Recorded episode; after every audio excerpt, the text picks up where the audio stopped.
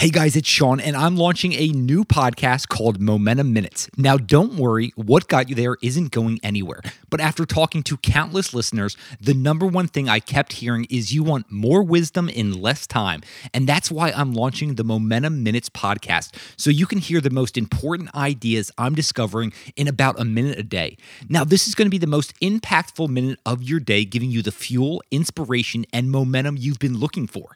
Now, after spending over five years interviewing over 300 of the world's most successful people and reading hundreds of books, I'm distilling down the best ideas and sharing them on this podcast. Think of this like you're sitting down with your wise mentor each day to get their timeless advice. Momentum Minutes is a daily podcast that is now available on all podcasting players. So click the link below or search Momentum Minutes in your favorite podcasting app and hit subscribe. And after listening to a couple episodes, let me know what you think by sending me an email to sean at whatgotyouThere.com. Today, I sit down with Adrian Fenty, who is the founding managing partner of Mac Venture Capital.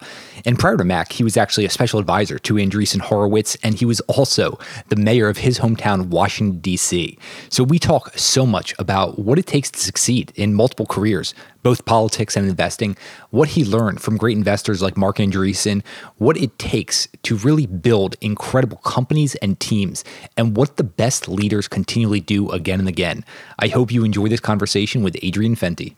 Uh, what got you there? What got you? Got you? I'm Sean DeLaney, and you're listening to What Got You There. What Got You There is a must follow for entrepreneurs, creatives, high achievers, and change makers. Each week, I sit down with some of the world's most influential people and focus on the journey behind their success. We uncover the strategy, tactics, and routines that help them get there.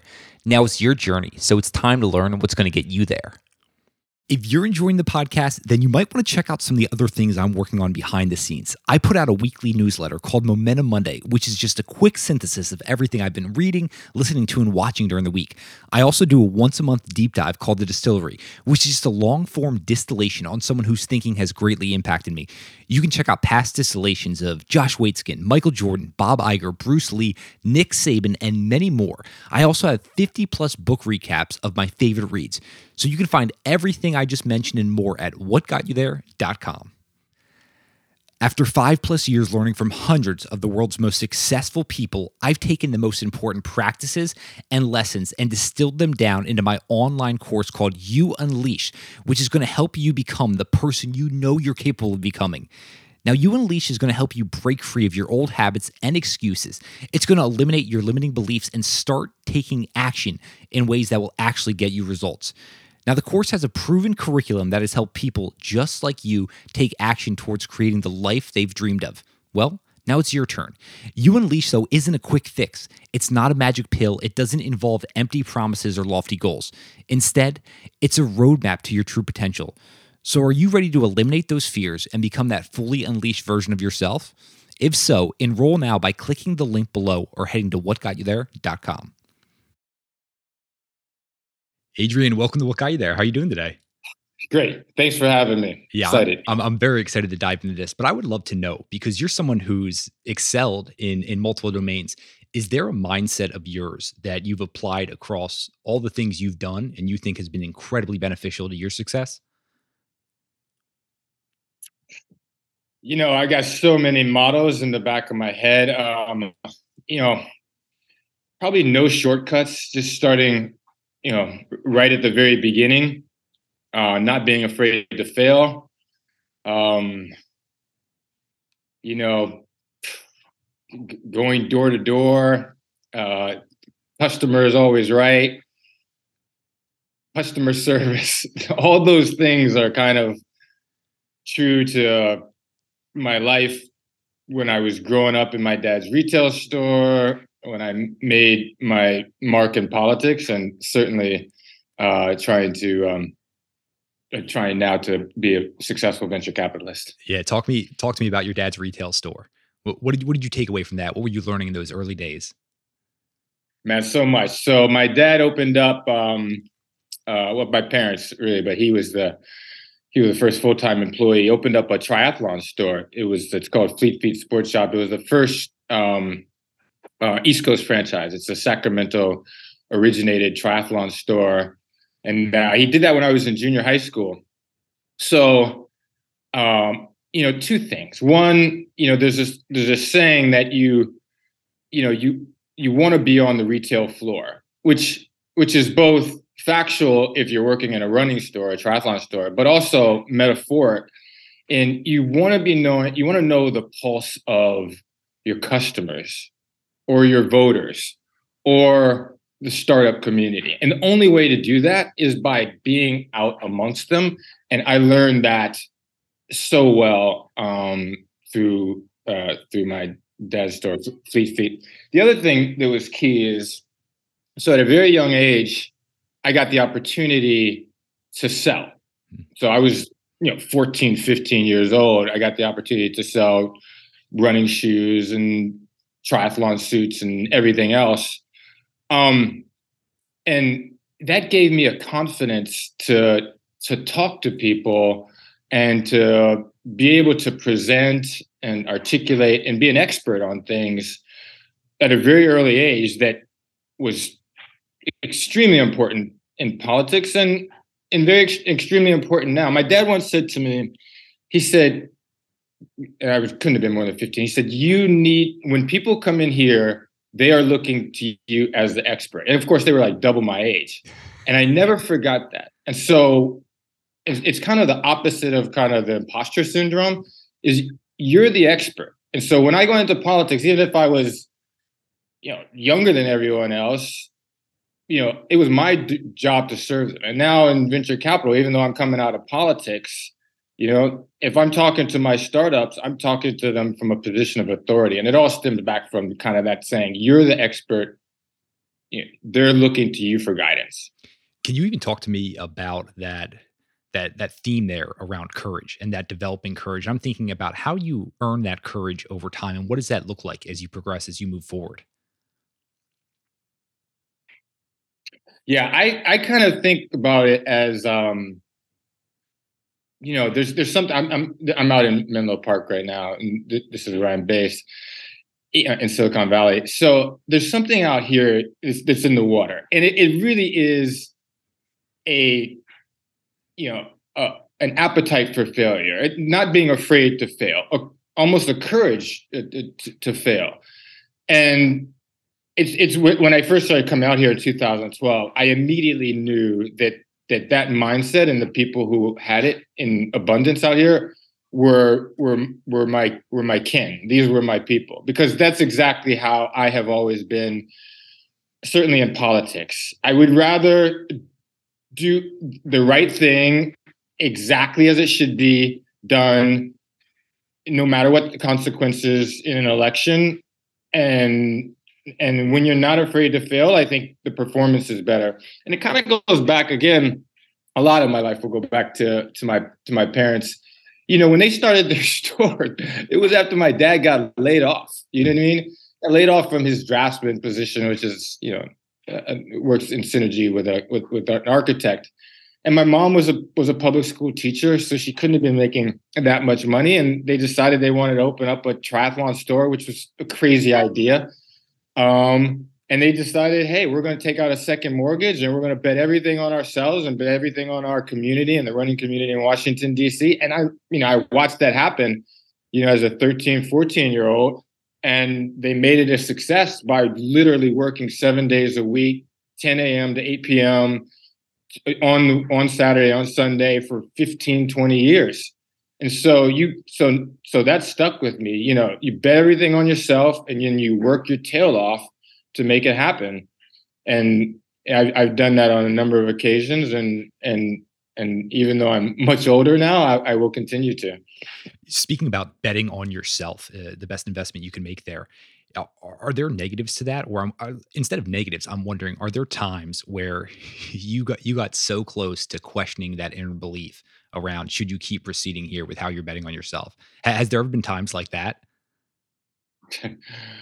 for sure, you know, for sure there. Are. So I mean, so when I when I started in politics, I'll just give a little bit of background. So I was, um, you know, I was I, I was a law school graduate. I had done a little bit of work in law firms. I was 28 years old or so. I I, I nailed a job working on the city council, uh, which is a long longer story. uh, as an attorney, and uh, and my wife at the time I had uh, and I had bought a house, and so I started getting active in the community, and um, and and I decided that the person who was in office in in the ward that we that that we lived in in Washington D.C. had just been there too long. The 21 years she had been there is is too long. We need. I, I felt like we needed new blood in politics, and the city would only be as successful as you know young, energetic people who got involved. So I I asked people, you know, whether they would whether they were going to to run, and no one would run against her because she was too powerful and too famous and had too much money. And I just remember as distinctly as it was as it was yesterday. I remember thinking to myself, I'm not going to be able to sleep with myself if I don't run against her. And no money. Uh, my wife was pregnant with twins. Uh, I was I was I had a pretty good job. I was lawyer for the city council, you know, at the time, making decent money. But I just said to myself, "There's no way I'm gonna be able to sleep with myself if I don't if I don't quit this job and resign and run for the city council." And I remember when it got announced that I did. I remember walking into the elevator in City Hall because I was still an attorney at the city council. I remember some very high ranking members of the mayor getting off the elevator and literally laughing in my face because I was such a long shot to run. Hmm. And instead of like begin, getting more scared or anything, I made that motivate me. And you can tell how much it motivates me because that was 19 that was 1999 and now it's 2022 and I still remember them laughing in my face and it has driven me every minute of every day and right up until now. I, I don't even know if you can clearly answer this, but but I'm curious about the moment where you said, you know what, I, I can't go on unless I do this. And I'm just wondering, like, talk to me about that feeling of like how you even believed that you could do it and why you. Like, where does that stem from? There's so many different parts to to this uh, answers to this question. So, so you know, starting out, I was a political junkie. I was like that kid in 11th grade who looked at the the the list of all the presidents and saw that they were attorneys and decided, okay, I've got to go to law school because I love politics. I want to get into it. You know, um, my parents um, were were legitimate hippies. Like they legitimately marched in the poor people's move, movement campaigns and the women's liberation movements and civil rights, and were card carrying members of the Black Panthers. I mean, they are legitimate Washington D.C. March on Washington hippies, and they they instilled in my brothers and I not really by like preaching to us or anything, but just by the way they kind of lived their lives that you have to get involved that that you don't have the right to be in society without getting involved. Um, and then and then like i said i had you know i had a, a, law degree i'd accomplished you know no one in my family had gone to law school people had gone to undergrad so i was starting to accomplish some things so if you if you kind of combine my love of politics my my parents you know kind of showing us the way of being, you know, civically involved. And then I start to accomplish some things. I told you, you know, I worked on the my dad's retail floor as a kid. All of that gave me enough confidence that I could figure it out. And and then I said to myself, and I, this is what I believe. So Bobby Kennedy has a has a phrase which says which says you can't you can't make up on the end of a campaign you can't make up time on the end of your campaign or something like that. It's a paraphrase. It's an obvious point, but what he's really saying is you have no time to waste. Mm. And so I said to myself, I don't care whether I w- win or lose at the end of this campaign. The one thing I'm not going to do is have any regrets that I didn't work my tail off. And the Kennedys also had another uh, mantra for politics. Their philosophy was they were going to make the campaign into an athletic event mm. meaning they were going to tire out their opponents. And by this time, you know, I had run marathons. I had grown up in a triathlon store. Endurance was no problem. So when someone told me that the way to win an election was to go door to door, Like I took it literally. and I literally knocked on every door. I would knock on doors where we knew it was a registered Republican, even though I was a Democrat. We would knock on doors where I knew people weren't even registered to vote. I would knock on doors in DC where people were like ambassadors, where they got, you know, they voted in their own country because I knew that I had to outwork my opponent. I had no name recognition. Um, so so all those all those things gave me confidence I, I could outwork them. And then, like I said, you know, as long as I had bust my tail and did everything possible, I wasn't afraid to fail. Um, and I'd be able to live with myself for the rest of my life. Yeah. But luckily I you're hitting on one of those triads here of sustained success, right? Like you got that deep rooted passion, essential because that's going to keep fueling you. You're you're laying out those excellent models you had, those mentors, the parents who who instilled some of those things, and then through that tenacity, that persistence, that earned confidence just compounds over time. Uh, I, I just think it's a really important thing to understand that conceptual framework in terms of what led to sustained excellence for you. Obviously, there there's many details within that, but those are some of the broad themes. Talk to me about the connection between the athletic endeavors and then that mind body connection in terms of what you do day to day. Clearly, you're still very fit. I'm just wondering how you think about mental performance in addition to physical performance. Yeah, I mean, I did uh, I did a three mile run this morning in, in preparation. That was my preparation for your podcast. You know what I mean? I wanted my mind to be clear and to have already accomplished something and to have great energy. And so, I mean, I I try to work out every morning, but I I, I feel like that's that's the best the best way to kind of clear your mind.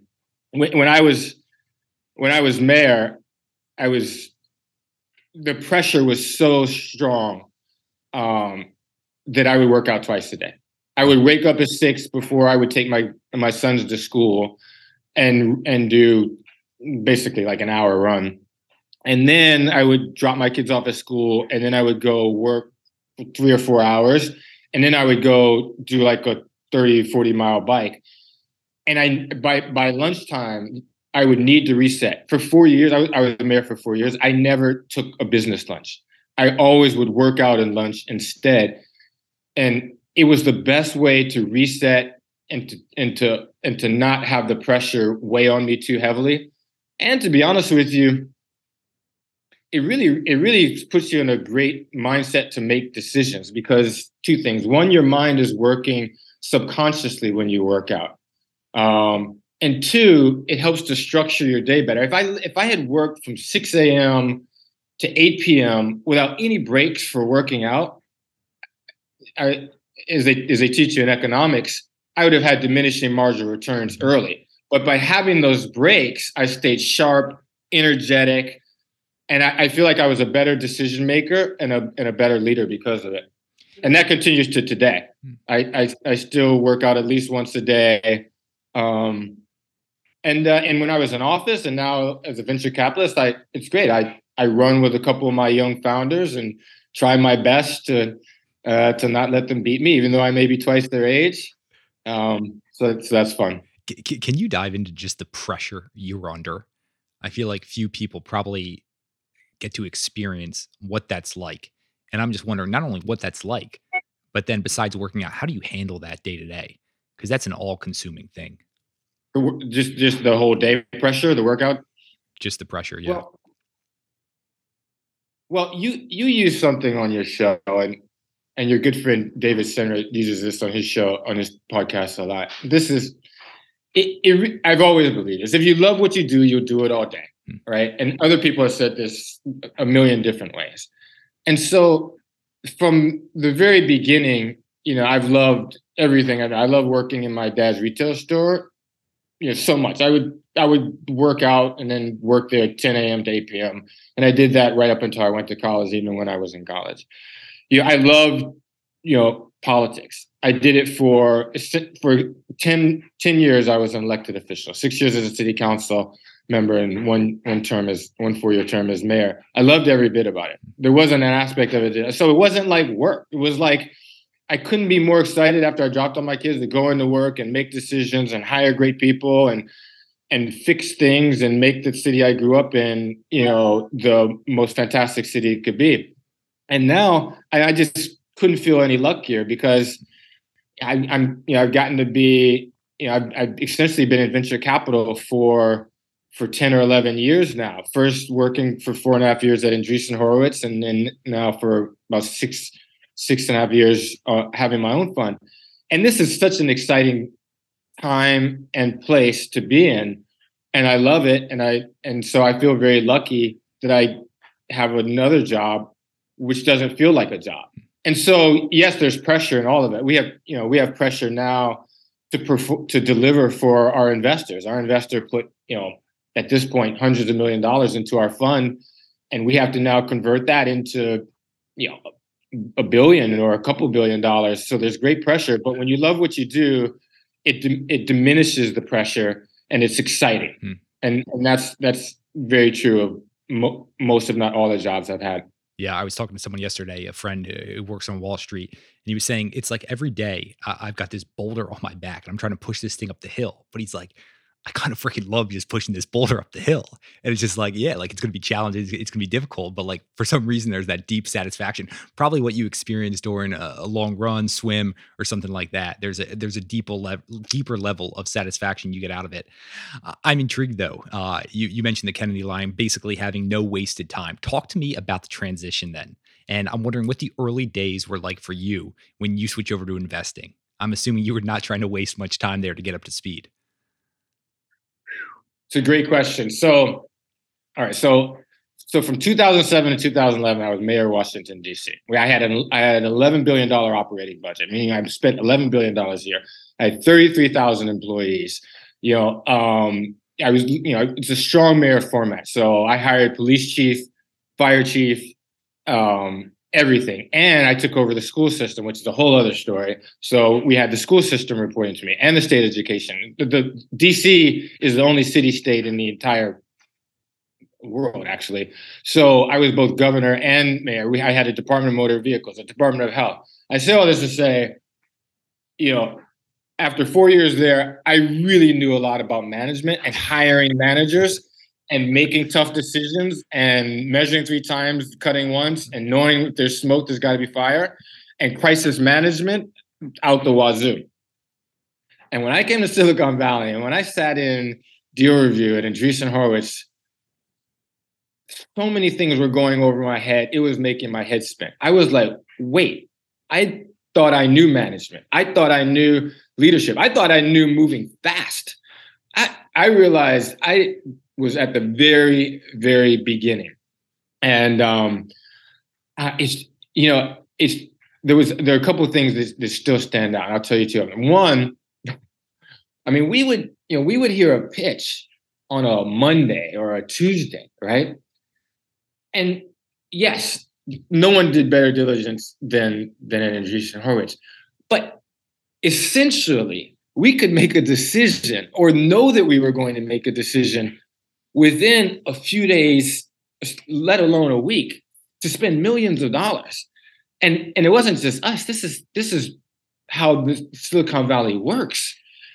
And and a, a lot of these decisions, by the way, are were companies where I got the chance to sit in, like Coinbase, Oculus, Lyft, decisions that were right. So I was like, oh my God, I've never seen people make decisions this fast and I and it was one of the times I knew this was for me. But but when I knew, but when I was drinking out of the fire hose was there's managing a thirty three thousand employee op- organization with eleven billion dollars that's already been established and been around for decades is quite different than knowing how to grow a company from five employees, which I think I think when we when we invested in Lyft, they had 15 employees. It was just one site. They were just in one city, San Francisco, right? And growing that to what it became, you know, thousands and thousands of employees in every city and state in the country. Knowing how to do that is quite different than what I was doing as a as a manager in government. And so I I was very humble and knew I had to learn that. But the saving grace was this. So when I was in politics, when I first got elected mayor, um, one of my quote unquote mentors was was Michael Bloomberg. He was in his second term as uh, as mayor of New York City. He was instrumental in helping us architect our takeover of the DC school system, similar to what he had done in in New York City. And when you first get elected to anything or get a new position, everybody has advice. I had so much advice when I won the primary, like my head was spinning. And I remember going to New York and sitting with the mayor in his bullpen. Um, and he was like, how, how can I help Fenty? And I said, and I think it was just he and I, I said, listen, I need some advice because I'm getting all this advice and I don't know which way to go. You, I want you to tell me very succinctly how I can make my city, Washington D.C., the the the best city in the world, or or whatever whatever I said. I would have said something similar to that. And he looked at me, and I think he said four words. He said three words: hire great people. And that literally and essentially was the end of the conversation. And and that is that is what I did for four years. And we hired people who took the city and put the city on a rocket and did amazing things, which um, I'd be excited to, to talk about or people have written about. So then fast forward to 2012. I'm in deal review at Andreessen Horowitz. Again, stuff that's flying over my head. I'm drinking out of the fire hose. We're looking at a deal. I don't remember which one it was. Everybody is debating back and forth. You know, should we do it? Shouldn't we do it? All these different reasons. Everybody had agreed it was a great team. And I, I remember Marc saying to the whole group, he said, listen, we invest in great people. That is our mantra. And and essentially what was saying is, you know, there's lots of reasons why this could work. There's lots of reasons why this could fail, but this is a great team, and this is why I recommend we invest. And that link between what Mayor Bloomberg had said to me in 2006 and what Marc Andreessen was telling the firm in 2012, at that point, I realized, okay, I can do this. I know about hiring great people. I, if there's one thing I can do, it's it's be a, a, a talent scout. And for and now it's 10 years later, and to this day, that's how I run most of my investment decisions is looking for those unicorn people who we can get behind and invest in. Adrian, come on, like entertain me here. When you're finding a unicorn person, like just just give me into into not, not just like the the obvious traits. I want to know like some of those little things going on in the back of your head. And and I'll, I'll tee this up. So what I mean by this is Danny Meyer, the great restaurateur. This is just an example I love. He's got a framework he uses called the excellence reflex. So working in retail or uh, in the restaurants, right? No one looks down. Why? Because you got wrappers down there, you got trash. So someone with the excellence reflex, they're going to look down. They're going to see that little pink sweet and low wrapper, and they're going to pick it up. They're going to leave that place better. Small thing. They're just going to slightly push that chair in because they can make something a little bit better. So he looks for that, and I'm just wondering what are the subtle cues cues you're looking for that are non-obvious that sets you apart in terms of selecting great talent? Yeah, in investing in entrepreneurship, particularly in in, in tech, what I look for most is someone who can paint, who has a vision for the future, who has a vision of where their particular vertical is going. So, you know, if it's you know if it's enterprise software for uh, for a, a, cryptocurrency or, or, or blockchain company, they can paint a picture of where they want to build for six months, for 18 months, for five years, and how the whole industry will shape up. And then, and so that's, I think, the more tangible thing, right? But it's very rare because lots of people can execute but not many people are visionaries. And you can throw in, you know, an, Elon Musk or someone in that is kind of the super prototype.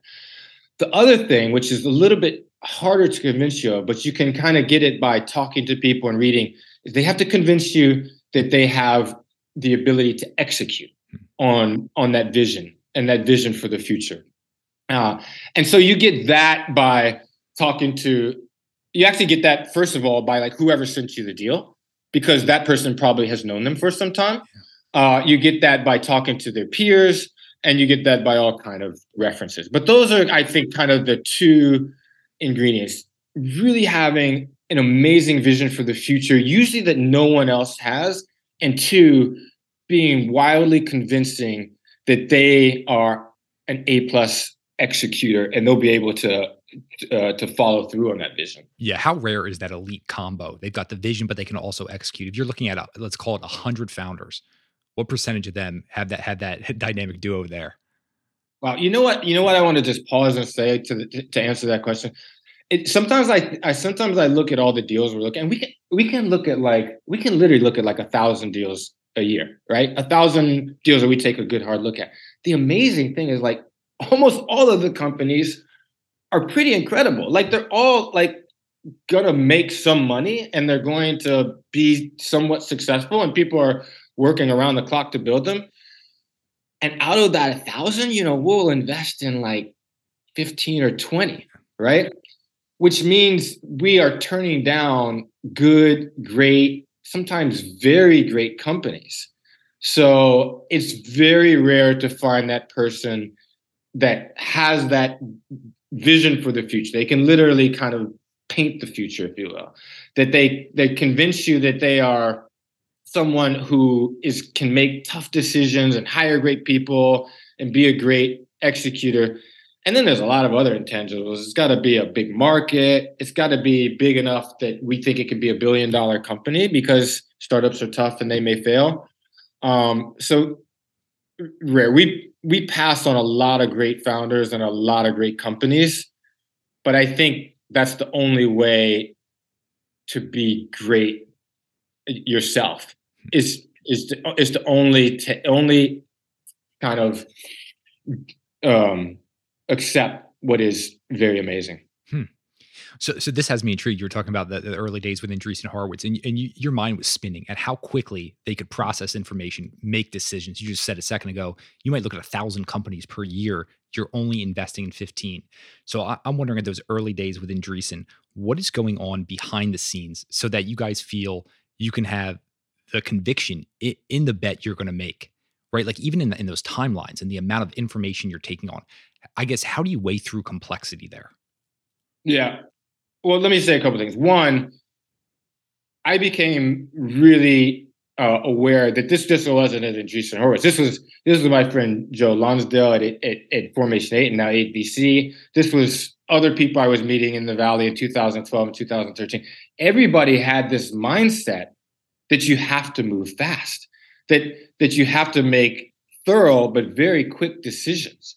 And again, this was this was the way I kind of ran the government when when I was mayor. It was the way I tried to push the government to be run when I was a, a city council member. I, I believe in in in excellence and and, and fast paced decision making. Um, anyway, so um, so what you're talking about so so so that's kind of a mindset but then what goes into making great decisions well what you'll find what, what Andreessen did very well was they kind of institutionalized i think a lot of the types of decisions that have been being made in silicon valley for a while one investing in very technical teams so you want to have a technical founder a technical team who knows engineering usually software because that will allow you to build a company fast and that will allow you to build a moat. So it will be defensive so that people will not be able to come in and easily copy it.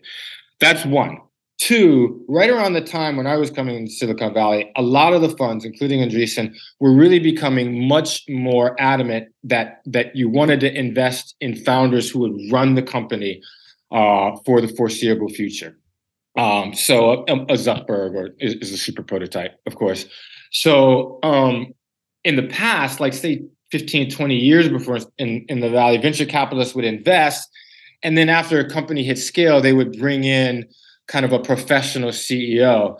Well, our firm, Andreessen at the time, and, and others led the charge to change that, to really give the the founder, CEO, and the founding team all the resources they need, be it marketing, sales, anything else, uh, hiring help they need, so that they could run the company. When the founder is running the company, going back to our other point, then you keep that vision for the future in the company for the whole time. And there are other things. Um, you know, it helps to have companies that are near your geographic base, uh, et cetera. Uh, but those are some of the the key things that that that people were looking for uh, then and it's it's kind of what I use now as kind of my litmus test. We I want to invest in a technical technical founding team that has a high degree of engineering that's going to hire a lot of engineers, uh, and certainly we want to be super super founder friendly. Yeah. So speaking about being super founder friendly, what what are the biggest obstacles and challenges they're facing that you can have the most dramatic impact with early on? So I, I'm asking this because there's a lot of founders and startup companies that listen to the show, and so I, I want to help them understand and navigate the complexities and problems they might be facing as they're scaling that company. Yeah, you know, it's funny. I've so I told you like my my parents opened up the first East Coast franchise of a running store called Fleet Feet. So so I was very familiar with the franchise model. Mm-hmm. And I remember so many times in the first five years of our business where my mom and dad would have to kind would, would be caught and stuck in something. Maybe they ordered too much inventory and they needed someone to tell them, get rid of that inventory fast because you don't want to have it sitting on your shelves, you know, even if you have to discount it. So the so the so the franchise was a was a part of the family. They were they were they were taking on the role of of being an expert who could give advice where needed. And the venture capitalist is very similar to that. So so to answer your question, so we'll invest in very early companies. Most of our companies have five or less people. The valuations are usually you know twenty five million dollars or less. They've only been around sometimes six to eighteen months, so very early. So sometimes, like the very first thing we're helping them, we'll make a commitment to invest, and then we'll help them. We'll connect them to other investors. So we'll finish the round, and then once we do that, we'll we'll sit down with them and figure out, okay, how do we do a press release and and make an announcement that we have this new company that's been funded. Okay, and then after we do that, well, we've got the money now. How do we go about figuring out who we're going to hire? And we may have specific people who we know that are looking to join great companies, or we certainly know recruiters and we'll connect them to them. And then and then they have a sales pipeline, but we want to add to that. So we know people at Fortune 500 companies or governments or what have you, so we can introduce them to that to build a sales pipeline. And then there's lots of others. And then in 18 months, they'll go up for more fundraising, and then we have to start start the whole process over again. So it's very much similar to kind of like that franchise model that I knew as a kid working in my parents' running store, where you're not day to day, but you really can be helpful on almost every aspect of the business, particularly when uh, it's there could be some kind of crisis or burgeoning crisis happening. Yeah, it's funny how some of those those early influences how how, how they really come to, to influence you and impact what you're doing day to day years and years later. Th- this has me thinking then about what you're doing at Mac Ventures. What are you looking for in people you're actually trying to add to your team? Because that's a, a different thing than what you're looking for when you're investing in a certain founder. So I'm just curious what you look for there. Our, our Mac team. Yeah. Yeah, well, that's good. So I mean, I'm lucky enough. So we've got a great founding team. And the, the one of the reasons why I say that is because we've got three GPs who m- myself, Mike Palank, and Marlon Nichols, who all have experience investing before Mac, but we're three we're very different. So I think we all are looking at early stage technology startups, but we we all come from it from different backgrounds. And so we end up looking at like different deals, which is actually really exciting and makes us a better firm.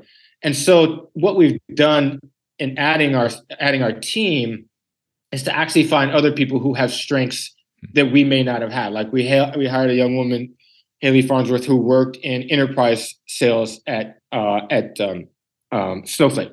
So that gives us really an ability to talk to people about enterprise sales. We hired another woman who um, uh, uh Jenny Liu, who has great consumer investing experience uh, and had done a lot of work before and on and on it goes. So we just keep building our team to bring in parts of venture capital investing that we may not already have.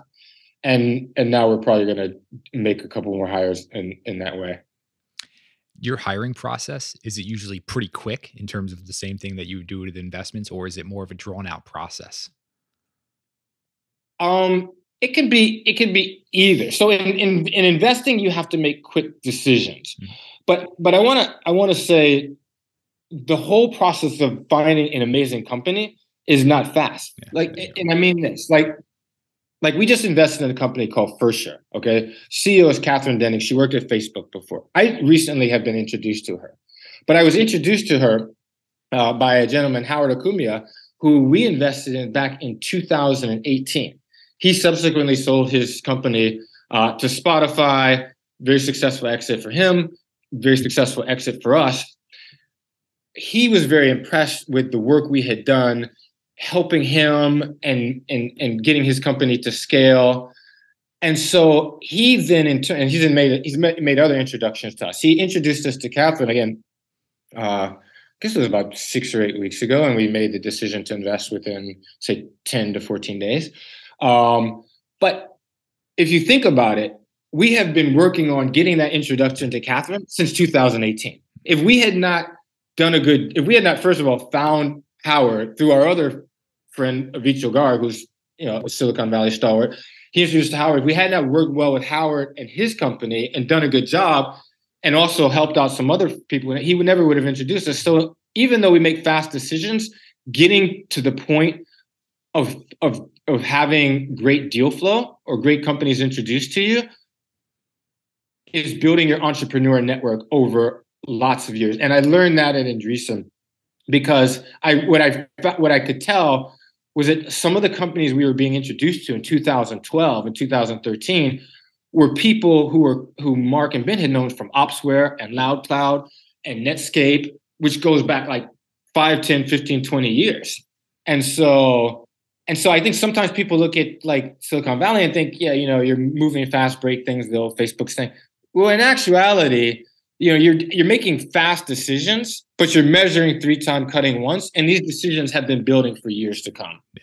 That's such an important, vital, and, and incredible point there. Yeah, because from the outside, it could look like, what are you talking about? You just you just met this founder two weeks ago, but no, no, no. It's it's years in the making. It's like right when when preparation preparation meets opportunity. There, uh, th- this has me intrigued. You, you, seem to identify certain behavior, certain traits in, in other people, and you've brought up a few incredible leaders. What else have you seen uh, from the incredible leaders you've been around that have just deeply resonated with you and stuck with you?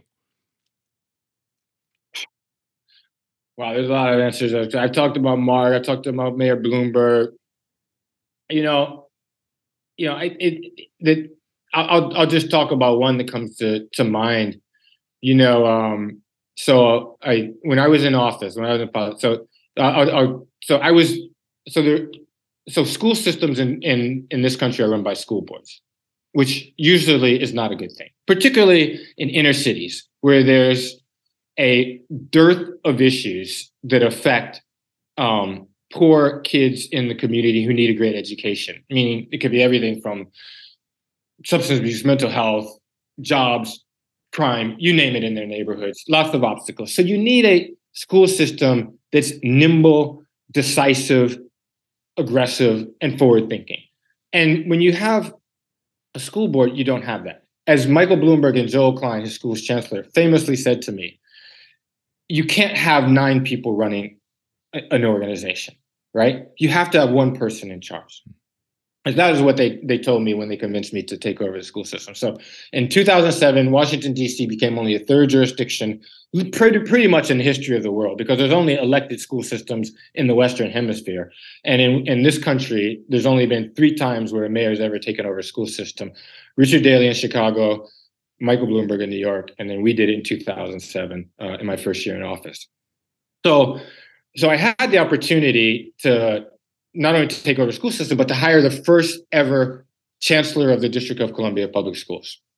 Right. So I went to Joel Klein. Again, he's the famous uh, former chancellor of the New York City Public Schools, Michael Bloomberg's first chancellor. And I said, Joel, okay, you guys got me into this. Now you got to help me find a chancellor. So he says to me, okay, Fenty, give me a little while. I'll come back and uh, and, and and make you some recommendations. Calls me back a couple weeks later and he says, I've I've I I I've gotten a look at the at your short list of candidates, which was a little shocking to me because I hadn't even seen the short list of candidates. right. And it says, it says, two of them are amazing. Uh, he said, one of them will be great and is a safer choice. Um, but he'll do a great job running running your school system. He said the other one is going to make life very uncomfortable for you, but will move your school system forward faster than anybody else on the list. And I said, I want to meet her. That's the person I want to meet. And so he introduced me to Michelle Rhee, uh, who was running uh, another organization like Teach for America in, in Colorado at the time. I didn't know her. I was I am I was not an education expert. I was a an, I was a community expert. I believe that we should have the best schools in the world in Washington D.C. and that's that was that was the the goal I was I was I was setting setting us out for. And so he introduced me. She came down to D.C. I made I uh, I got a chance to meet her. She was fabulous. Uh, I said, um, and she said to me, she said, uh, Mayor, uh, you're I'm not the type of person you want to hire. I was like, oh, that's an interesting way to try to get a job. What do you mean? She said, I am going to make life very uncomfortable for you. She said, she said, and I looked at her and she probably said some other things and she probably gave me some specific. And I said to her, as long as every decision you make is in the best interest of our kids, you will have my 100% support. Hmm. And she said, and then she said to me, and I think she actually went back to Colorado. She came back a second time, uh, and she had one more interview, and she said, she said, I remember this is the end of the interview. She said, How much are you willing to risk? And I literally answered in one word. I said, Everything.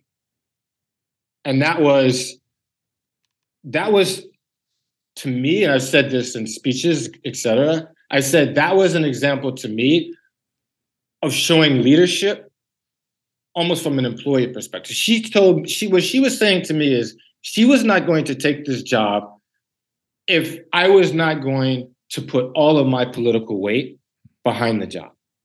Um, and so that it was an example of leadership that I I do I do think about all the time. And, in fact, I've been having some conversations with a couple of my founders, you know, this this week about kind of integrity and we always have conversations about backing their employees and showing them you know the support and all of that was kind of you know i got a lot of learnings from that uh, one example.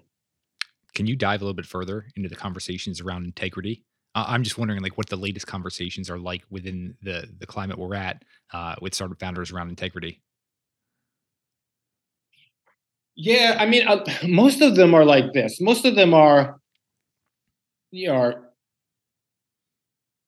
you're the CEO, right? And when the company is young, you have to kind of do all the jobs, right? But as you grow the company, you want to transition from doing all the jobs as fast as you can to to delegating and and and finding and to delegate it to other people. And so part of a lot, large part of that is is just having the trust to hire amazing people and allow them to to do the job you hired them to do. Mm. So the, the, the first mistake is hiring people who aren't good enough. Because if you don't hire people who are an A plus, then you're going to just end up doing the job yourself. So you may as well not have hired anybody because you've you actually created a problem, created more problems than you had before. So you've got to hire an A plus person.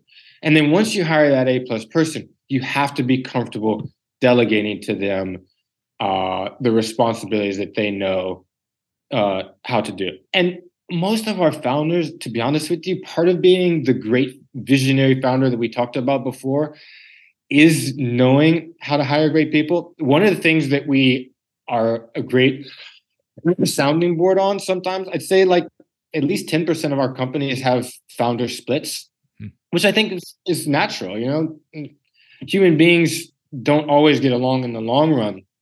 So we, but most of them, they end up working out and they work out because those founders who are great visionaries and great executors are also great at picking co-founders and hiring great people. Yeah. I, am wondering then, I mean, you do a great job selecting excellent people to fill in the blind spots, the gaps that you have. But but what are the, the different mindsets, let's call it, that you can have the most talented person in the world, but you just can't impart on them, right? It's almost like this this intuitive understanding you have. Is there anything like that that you've come across? Um so more often than not, you'll hire somebody who you think is amazing and then they don't turn out to be an A plus. That's more often than not what happens. Um but yeah, I, there are very obvious things that happen where people need to be moved around, where you hire them for one position and they're not good enough, and you put them in another position. If someone's truly amazing, I mean, I, I when I was I developed kind of like this this this kind of three prong formula for knowing whether you know someone was was a great employee. It was like one, are are they loyal? To be honest, that was number one, right? Two, are they a hard worker? Meaning, will they literally, you know, bust their tail from morning to evening? And the third one is, are they great at what they do? Right. So the first is an intangible. If you're not loyal to the CEO to the company, you, you there's no role for you in the in the company. I don't care how good uh, or talented you are. Number two is good too. So if you're loyal and hardworking, I always thought there will be a position for you if you if you can outwork everybody and you're more loyal than everyone. And then it's that that third prong, which is the actual superstars, where if you're both super loyal, will outwork everybody, and you're amazing at what you do, then I tell then I tell my founders and CEOs, do not nickel and dime this person. do, do not be penny wise and pound foolish. These are the people who are going to help you grow the company. And in an early stage startup, that means even though you don't have a lot of money, you you find enough money and you probably find enough equity and you give it to that person because you want them to be around for a while. And so mm-hmm. those are the kind of conversations I have usually a couple times a week with founders. What about your personal evolution? You mentioned those those early few years, just the amount of information that that you're learning from. I'm wondering more. Let's call it the last three years. What, what have you yeah. evolved on? What what is, what is different now than if I was talking to you in, in 2019? Yeah, I want to answer that, but I want to answer one other thing too that I think is important. So when I was in Andreessen Horowitz, I was not on the front lines. I, I was I, they hired me as a senior advisor because I had a lot of government regulatory and political experience. So for companies like Lyft and Airbnb, I could be really helpful as they went to market and understanding how to negotiate with city councils and state governments and things like this. And then, you know, I was lucky enough that they let me go to lots of meetings and learn, learn, learn for four and a half years. And so I learned all the principles of of what you should do as a venture capitalist and how you should make decisions, uh, what you should do, how you should make decisions. But what I didn't, what I what I wasn't able to do, I didn't have that frontline experience as an investor. So when I started my fund in 2017, all the way until today, to, to 2022, I have been kind of putting meat on the bones of what I learned there. And and this I think applies to almost everything. You know what I mean? I think it applies to sports, government, traditional business, and certainly early stage venture capital. You can learn in theory what you should do, but until you're really on the front lines, it doesn't hit home in the same way. So the last six years, and then that certainly includes 2019 to now, when we've had kind of a, a fund where we've led deals at, at Mac, I've been I've been flushing out those ideas that I've been learning from 2012, and and and you learn them stronger or better or faster, or they they mean they mean even more. Almost like you know if you're like if you're like on a basketball team you know you're on the bench and or you in college and it looks like it but once you get on the court as a starter or you get into the pros that's when you really understand okay that's why the coach was telling me that. Now i really understand why i've gotta like you know what i mean hold my position and then and then flash to the three point line and, and and get the shot. Anyway. Yeah, yeah. There's there's a difference between reading about a four four forty on a piece of paper and then uh, having to play defense yeah. on that. Well, this this has me intrigued then. Actually, with the, the founders and the companies you worked with, right? You, you, said that there needs to be that lived experience. So I'm, I'm sure you have plenty of founders. They, they pick up a book like Zero to One, right? They're like, I know I know Thiel's playbook. I, I know what to do here and and everything like that. How do you give them the freedom and flexibility to earn that lived experience? what I'm saying here is there's going to be certain mistakes they basically have to go through to understand that. And just how do you navigate that as an investor?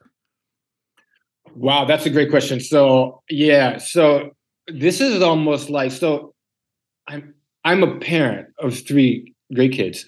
Um and so and but I know a lot of venture capitalists who are great at investing probably don't have kids, but I relate this a little bit to to being a parent. Um uh, in this way. Like you you want to be hands on. You know, you want to you want to help your kids understand what they're supposed to do in life and education, sports, whatever. But you also want to let them make the mistakes because if you start to do too much for them, they actually won't learn as fast and they won't learn as well. So I think other people understand this intuitively and innately, and, and they're great venture capitalists. And, and I do as well, but I also relate it to, to being a parent. And so that's how I that's how I approach it. Like I want my founders to know they can call, text, or WhatsApp me anytime for anything. And most of them do. Most of them will text or WhatsApp me because I'm very fast. I became very fast uh, at responding to people when I was in, when I was a young elected official. Um, but I also don't overboard and do everything for them, um, whether it's fundraising, whether it's hiring, because one, I think they'll be a better CEO as, as they do things for themselves. Two, if I have to do everything for you, then the company probably doesn't have much hope of a future anyway. You know what I mean? So continually testing the machine. So th- that's kind of how I how I think about how we deal with founders and how we're available and ready for them without doing their job. Yeah. Uh, I'm thinking back to your days in politics. There was so much in terms of trying to learn new new things and basically understand how different things were working. What now are you trying to explore at a deeper level and just get a better grasp on? Because there's so many moving parts in your day-to-day job. So so the one thing that you that you never if you if there's one thing that you have to be maniacal about more than anything. You have to be maniacal about a lot of things uh, because it's a, a fast moving industry. But there's one thing: it's building your entrepreneur network. It's that that is the one thing that's critical. Now, building your entrepreneur network isn't just going out and having coffee with people, although that's a large part of it. It's not just going to receptions. It's not just you know everything else that may seem like networking. It's it's what we talked about before doing a very good job for your for your founders having a great reputation uh, in the ecosystem so that other venture capitalists may refer a deal to you um, et cetera et cetera so you know these are these are things that that we that we think about and but having an entrepreneur network is almost a great entrepreneur network is almost like 50% of the way towards finding a great company because you have to have a great it has to come from a, a someone who knows the person well and not just knows them well but knows their aptitude well and has a great degree of confidence that they'd be a great founder and CEO before they even send you the deal. Hmm. So we spend a lot of time doing that in addition to all the other work that supports having a great entrepreneur network. Yeah. I, I, don't even know if there's time for you for this personally based on just your, your own schedule, but are there things you're doing outside of your job that you think actually greatly contribute to what you're doing day to day? Listening to podcasts. So, so, what? Yeah. So dive into it. What, what, like? What's your? How are you consuming, and and what what knowledge are you consuming? I mean, so so okay. So when I was talking about the Kennedys, remember, no one in my family was in elected politics, right? No one. I I I, literally like I had no blueprint. So my blueprint was I used to read books about Jack Kennedy and Bobby Kennedy. I, I read books and I read books that would start out how they were, you know, really young, you know, boys and they went to like Harvard and they learned and how they became like. And what I what I realized was, I I realized how they you know ran their campaigns and how they won office and became effective when they did win office. But I also realized that they didn't really know much more than I did when they were first starting out, right? So in pot, so so so that was my blueprint. That was as like I said, as your friend David Stern likes to say, that was that was those were my mentors, right? Even though I never knew them, obviously they were dead before I was even born. And the same thing is true in podcasts. So I'll listen to you know, Naval Ravikant, or I'll listen. I mean, I worked for Marc and Ben, who are you know, two of the best ever. You know, I'll listen to you know uh, you know, I, I listen to your podcast and other podcasts, and I listen to people who would teach me a couple things. One, they'll teach me kind of their philosophies on investing, which usually is, you know, hire great people, you know, make sure that, you know, it's an it's an industry that can grow fast and all the other things that we've talked about here today. Um, but I also listen to how they became venture capitalists and how their decision making has evolved. And and and so I, I try to let mine evolve from from podcasts and from and from talking to other venture capitalists. I I talk to other venture capitalists all the time, and then I talk to I talk to startup founders all the time. I was gonna I was gonna answer your other another question you had by talking about kind of the ecosystem that exists in the quote unquote Silicon Valley uh, uh, tech world. So what you have, even though like we'll invest in founders who you know, I've got some founders who were born in 2000s. You know what I mean? So they're literally 22 and younger, right? Some of them finished college, some of them dropped out. I've even got you know founders who never went to college. Um, and you wonder, well, how could someone this young not only have a vision for an industry, but actually know how to run a company? And and what's amazing is that there's an ecosystem where these young people um, are a part of that they have been learning how to become an entrepreneur for years now. So I'll invest in, I'll, I'll just tell you, like one, we've invested in a, a really brilliant young man named Alex Fine. Alex has been coding, you know, since he was in high school. He's been doing, you know, coding camps and math camps and and inter and starting businesses since he was 14 years old. So yeah, he's in his early 20s now. Um, but you know, and he and, and he got technically trained in engineering but he really has, even though he's very young, you know, eight or nine years experience. He's been thinking about how to be a CEO and a founder and an entrepreneur for a long time. And that ecosystem is amazing. And now what I think you're finding, I'm I'm still based in Silicon Valley and love working in this ecosystem, but you're seeing that the tech ecosystem is growing to other places. We've got lots of companies in New York and Seattle and Texas and, and, and DC actually, because people who have been learning from their peers mm. and coding and thinking about entrepreneurs for years, that's now happening in other places, not just Silicon Valley. Yeah, the access to information, essentially like no excuses. The, the the different people you can connect with, the the videos you can watch, you can learn from. It's pretty remarkable. Speaking of learning, this will be the, the final one around learning. I'm just wondering, ha, have there been any foundational things you come across over the years, whether that be even a, a biography on one of the Kennedys or something like that, or a great talk you've seen that has just really impacted you over the years? Wow. Um, I mean, so many. Let me. I, there's so many to start from. I mean, I was at, I was at, I was in at Barack Obama's "Yes We Can" speech. So, if you remember the situation, so Barack Obama had won the first primary. He won Vermont um, narrowly but it was a it was the it wasn't a true primary it was the caucus right? Or iowa I'm, I'm, it was 2008 i moved and then we went to new hampshire and my chief of staff and i were in new hampshire. And um and people thought okay we won the first we're going to be rolling right? I was i was a surrogate for the obama campaign. And um hillary was destroyed him right? Probably not a huge number, but enough where it wasn't close. Hmm.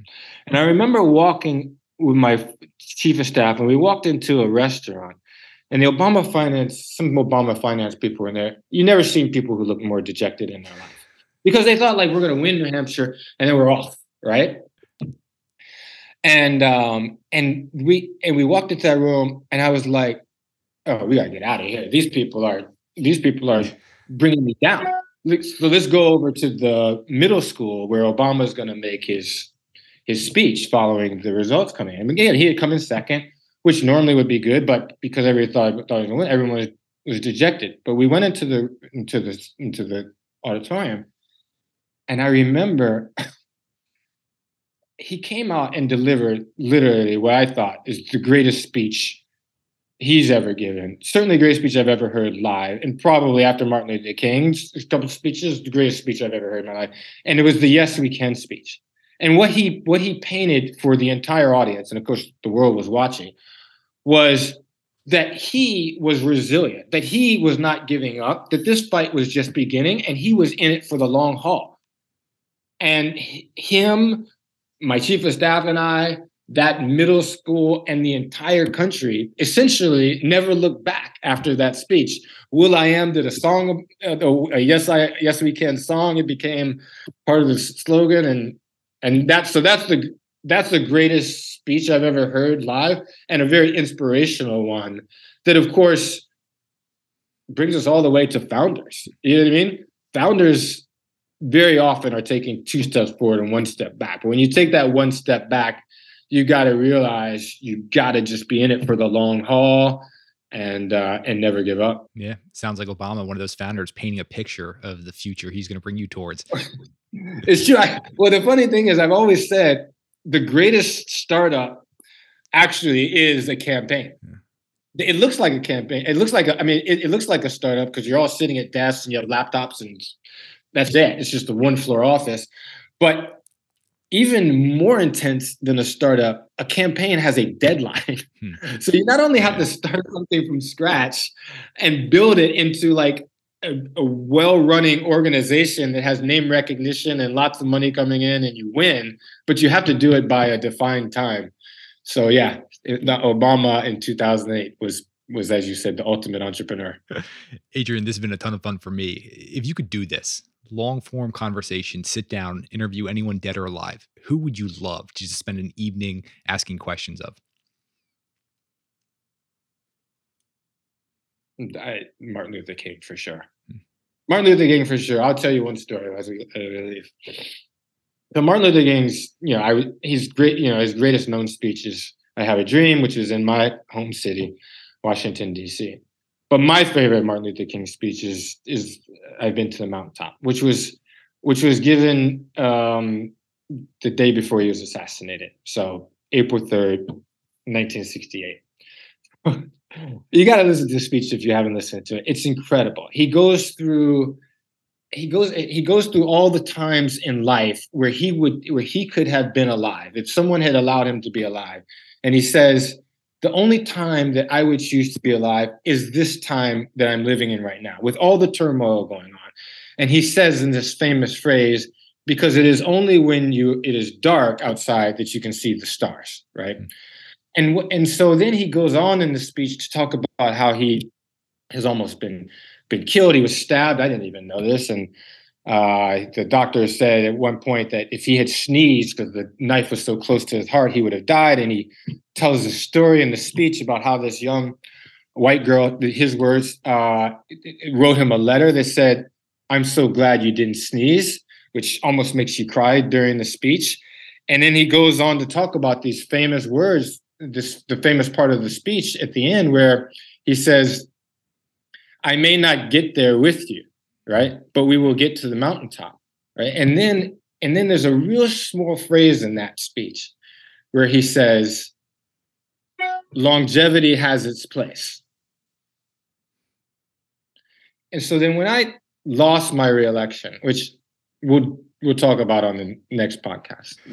There's a lot of great information in that and uh, it's humbling and it prepares you. I, I, don't believe in career politicians. That's why I am now in private sector, although I'm very involved in my community. But he said longevity has its place. So after I lost my reelection, I called a cabinet meeting and I went to like, and I had to say something to my cabinet. And I and everyone was dejected. Everyone was upset. Everyone was some were crying, right, because we had lost a very close reelection. And I and I talked about this speech, and I talked about what Martin Luther King said this day, which is, you, don't be worried about how long something goes. Only be worried about how effective and impactful you are. And so as I told my cabinet, I said, longevity has its place. I wasn't in this to be the longest serving mayor in Washington, D.C. history. You weren't in this to be cabinet members forever. We were in this to make a difference as long as we could and as effectively as we could.